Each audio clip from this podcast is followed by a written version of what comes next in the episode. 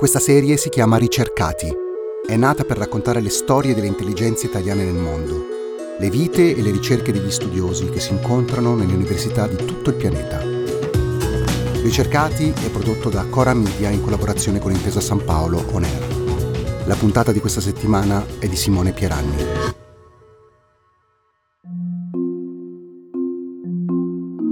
Oggi con noi a Ricercati c'è Nicoletta Mandolini, che è una ricercatrice nell'area dei Cultural and Media Studies. Il suo principale interesse di ricerca è lo studio delle rappresentazioni della violenza di genere e di altre forme di discriminazione basate sul genere. Attualmente Nicoletta Mandolini è ricercatrice all'Università de Dominio a Braga, in Portogallo.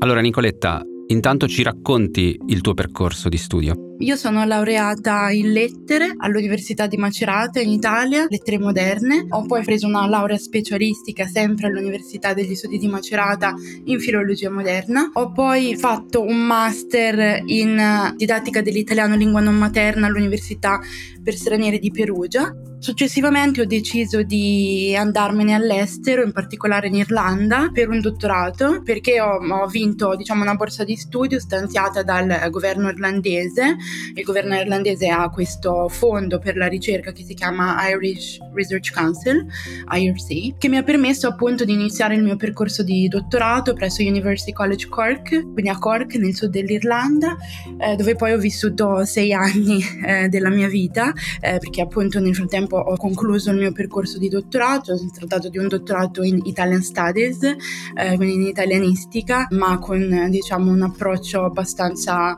eh, interdisciplinare perché mi sono occupata di letteratura eh, e giornalismo in relazione alla questione del femminicidio, quindi insomma abbastanza b- varie intersezioni a livello disciplinare che poi mi hanno aiutato nel, nel susseguirsi diciamo della, della mia carriera accademica subito dopo aver completato il dottorato eh, ho iniziato diciamo a mandare, a mandare delle application come si dice quindi a fare domanda per postdoc o contratti di lavoro. È passato un anno da quando ho ricevuto le prime risposte positive perché insomma il mondo accademico lo saprete bene è abbastanza competitivo eh, e quindi insomma non è, non è facile soprattutto nell'ambito delle humanities quindi avrò mandato una decina di application, ne ho vinte due, ma eh, ho saputo di averne vinta una prima dell'altra, quindi avevo mandato un'application in Belgio, in particolare a KU Leuven, ehm, dove mi hanno appunto preso per un postdottorato di, di tre anni. Nel frattempo avevo mandato anche un'altra application in Portogallo, eh, solo che i portoghesi sono un po' più lenti,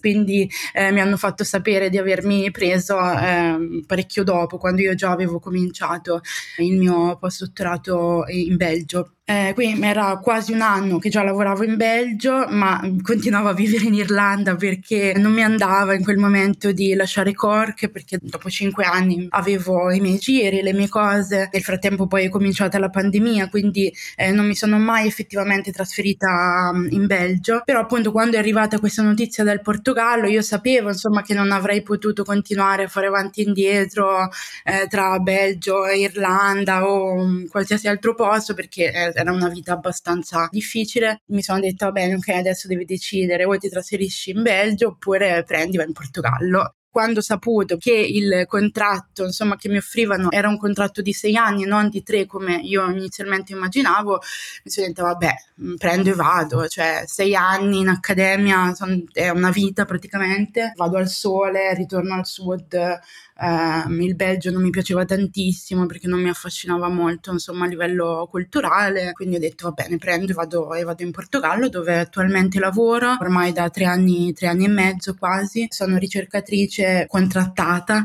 qua si dice investigadora contrattata, eh, presso l'Università de Dominio a Braga, nel nord del Portogallo, in un'area che non è quella mia di partenza, non, non, non sono ricercatrice all'interno di un dipartimento di italianistica, ma all'interno di un dipartimento in comunicazione e credo che sia proprio appunto la, l'approccio interdisciplinare di cui parlavo prima, no? eh, che mi ha consentito, cioè mi ha aperto un po' più di porte. Ci racconti di che cosa ti occupi nella tua ricerca, qual è il tema e in che modo la stai svolgendo? Attualmente io mi occupo di fumetto. Che cosa significa? Io non faccio fumetti, non disegno fumetti, sono una schiappa a disegnare, ma analizzo fumetti secondo una prospettiva eh, di genere, eh, cioè eh, sono interessata a capire quali sono le dinamiche relative alla questione di genere, in particolare io lavoro sulla violenza, la discriminazione di genere, quindi la, l'apice diciamo della discriminazione di genere, come la violenza di genere è rappresentata all'interno delle narrazioni grafiche. Quando parlo di narrazioni grafiche appunto parlo di fumetti, di graphic novel, di vignette, il fumetto diciamo è un medium complesso che soprattutto a livello contemporaneo insomma eh, si sta aprendo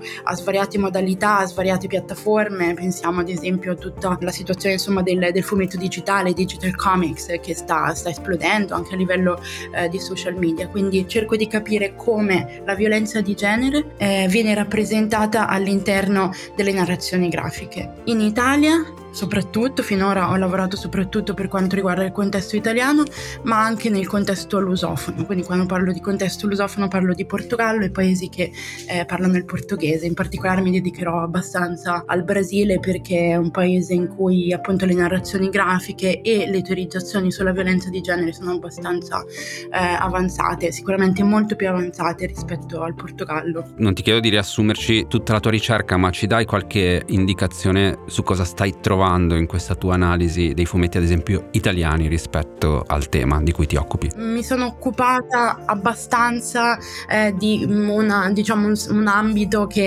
eh, viene definito eh, artivismo, che è quindi una sorta di intersezione tra arte e attivismo, cioè sono artiste, attiviste o entrambe le cose eh, che producono, no, usano il fumetto eh, con delle finalità. Finali- la finalità principale è generalmente quella quella di denunciare la violenza di genere oppure di sensibilizzare sui temi della violenza di genere. Quindi mh, mm, quello che mi interessava vedere era, erano anche le forme insomma, che questo utilizzo prendeva. Quando all'interno dei comic studies, cioè degli studi sul fumetto, uno degli approcci più utilizzati, che è un approccio che utilizzo anche io, è l'approccio semiologico e mediologico. Quindi si cerca di capire come il medium e le forme che il medium assume, insomma, muta o come questi queste forme vengono utilizzate nel mio caso per parlare di, di questo argomento eh, specifico. Quindi io mi sono concentrata appunto sulle potenzialità che il fumetto ha, perché insomma questi attivisti scelgono proprio il fumetto per parlare di violenza di genere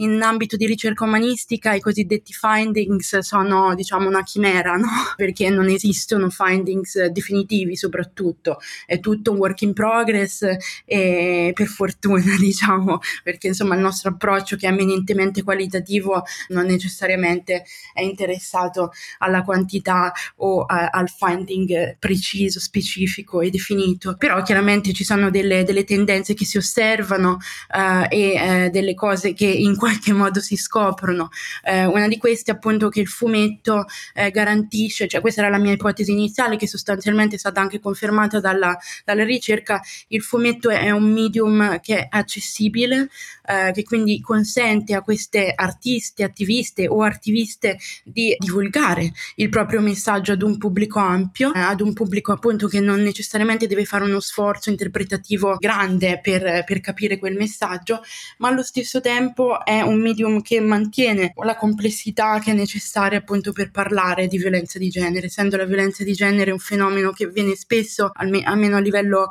eh, mainstream, semplificato e ridotto a dicotomie, ma che in verità poi nel discorso femminista è, è tutt'altro, un fenomeno appunto molto complesso in cui la eh, decostruzione della dicotomia gioca un ruolo fondamentale perché se non si decostruisce la, eh, la dicotomia di genere non si, non si combatte la violenza di genere. Quindi queste sono le ragioni generalmente per cui il fumetto viene utilizzato da parte di queste attiviste. Poi però ci sono anche dei contributi, diciamo, che queste attiviste eh, arrecano eh, al, al, medium in sé, cioè al medium fumetto, nel senso eh, loro utilizzandolo in questo modo molto ibrido, quindi a cavallo tra arte e attivismo, eh, lo innovano, nel senso che il fumetto è considerato da svariati studiosi un medium eh, eminentemente intermediale o transmediale, cioè molto eh, poroso, molto aperto alle contaminazioni con altri, con altri media. Questo il fumetto lo è a prescindere, ma quando si parla di attivismo e attivismo femminista nel mio caso, eh, questo è molto chiaro, cioè le contaminazioni eh, tra vari media eh, a cui il fumetto è soggetto, appunto eh, in, questi, in, queste operazioni sono, sono abbastanza importanti e chiaramente l'obiettivo finale per le attiviste è quello di far arrivare il messaggio a quante più persone possibile e perché questo avvenga appunto vengono utilizzate svariate strategie che eh, sono interessanti appunto perché innovano eh, il medium e vengono fuori direzioni nuove che il medium fumetto prende no? contaminandosi con altri eh, media e, altri, eh, e altre dinamiche diciamo comunicative con un, un fine specifico. Ecco, mi veniva una curiosità mentre parlavi, ma il pubblico a cui arriva questa forma di attivismo che pubblico è alla fine? È molto variegato perché dipende dal tipo, dal tipo di attivismo, posso farvi eh, vari esempi, soprattutto relativi diciamo al contesto italiano. Una parte dell'attivismo è appunto eh, l'attivismo delle artiste, attivismo più artistico che attivistico, quindi le fumettiste che decidono di confrontarsi con questa tematica eh, e quindi magari scrivono un graphic novel eh, sulla violenza di genere, ce ne sono svariati in Italia mondiale al momento. Eh, questo pubblico chiaramente è un pubblico che è relativamente limitato, per quanto il graphic novel stia esplodendo come genere eh, in Italia, si trova in libreria tranquillamente, eh, però sappiamo molto bene che l'attitudine alla lettura insomma in Italia non è particolarmente sviluppata, non è che eh, la presenza del fumetto, insomma la presenza di immagini o il, o il graphic novel migliorino eh, diciamo significativamente la situazione, quindi si tratta comunque di un pubblico relativamente ristretto, cioè i lettori di graphic novel, eh, quelli che sono interessati appunto a questo, a questo tipo di medium. Poi però ci sono altre operazioni, diciamo un po' più ibride, soprattutto quelle che sono messe in campo eh, da parte delle, delle, attiviste, in collaborazione spesso con delle artiste, che eh, hanno un pubblico molto più ampio. E questo pubblico molto più ampio molto spesso è appunto determinato dai meccanismi di comunicazione che queste artiste utilizzano, cioè se il graphic novel ha come diciamo canale di distribuzione la libreria, molte artiste pensano, posso fargli degli, degli esempi tipo eh, le attiviste di Luce e Siesta Roma oppure le attiviste di Non Una di Meno utilizzano il fumetto, le vignette o eh, la, l'iconografia del supereroe, della supereroina per denunciare appunto la violenza di genere e per sostentare diciamo la, la loro causa, ma queste, eh, queste rappresentazioni non rimangono, cioè non vengono appunto pubblicate in un libro o in un uh, prodotto che poi dopo è accessibile a pochi, ma molto spesso viene appunto distribuito a livello massivo, quindi o attraverso le reti sociali internet o e anche insomma contemporaneamente eh, attraverso la street art è una cosa che viene, viene spesso utilizzata questo in, eh, per, sia per quanto riguarda Lucia e Siesta che per quanto riguarda Non una di meno è abbastanza, è abbastanza chiaro Torneresti in Italia? Guarda, al momento no, io so molto bene, mh, ho questa consapevolezza che eh, se io tornassi in Italia non potrei fare, continuare a fare il mio lavoro. Questo perché? Non perché in Italia non esiste la ricerca, non perché in Italia non, er- esiste il tipo di ricerca che io faccio. Eh, paradossalmente io ho vissuto all'estero, ho fatto ricerca all'estero sempre sul contesto italiano finora, quindi insomma mi hanno dato i soldi dalle, in Irlanda, in Belgio e in, in, Portogallo per fare ricerca su cose italiane, soldi che eh, io non non ho neanche troppo provato onestamente, ma dubito fortemente che sarei riuscita ad ottenere in Italia. Questo perché? Perché sono perfettamente consapevole delle dinamiche che esistono all'interno del, dell'università italiana, dalla quale io sono fuori ormai da, da, parecchi anni, con cui sì, intrattengo delle relazioni, ma non, non sostanziali, diciamo, le mie connessioni, la mia rete di network è prevalentemente internazionale, ehm, ho dei contatti, ma non moltissimi e non prestigiosi eh, quanto servirebbe in Italia so benissimo che senza questi contatti prestigiosi eh, la mia possibilità insomma di inserimento all'interno delle dinamiche accademiche è molto bassa. Preferisco al momento continuare a vivere, a vivere all'estero, tornare in Italia quando posso e sempre con piacere, ma guardarla un po' da fuori. Bene, senti, allora buon Portogallo, eh, buona fortuna e alla prossima. Alla prossima. Ricercati, storie dei cervelli italiani nel mondo è un podcast di Cora News prodotto da Cora Media e realizzato in collaborazione con Intesa San Paolo On Air. È scritto da Silvia Bencivelli, Mario Calabresi, Cesare Martinetti, Matteo Mievaldi, Francesca Milano e Simone Pieranni. La cura editoriale è di Francesca Milano. La post-produzione e il montaggio sono di Lucrezia Marcelli. La fonica di studio è Lucrezia Marcelli. La producer è Monica De Benedictis.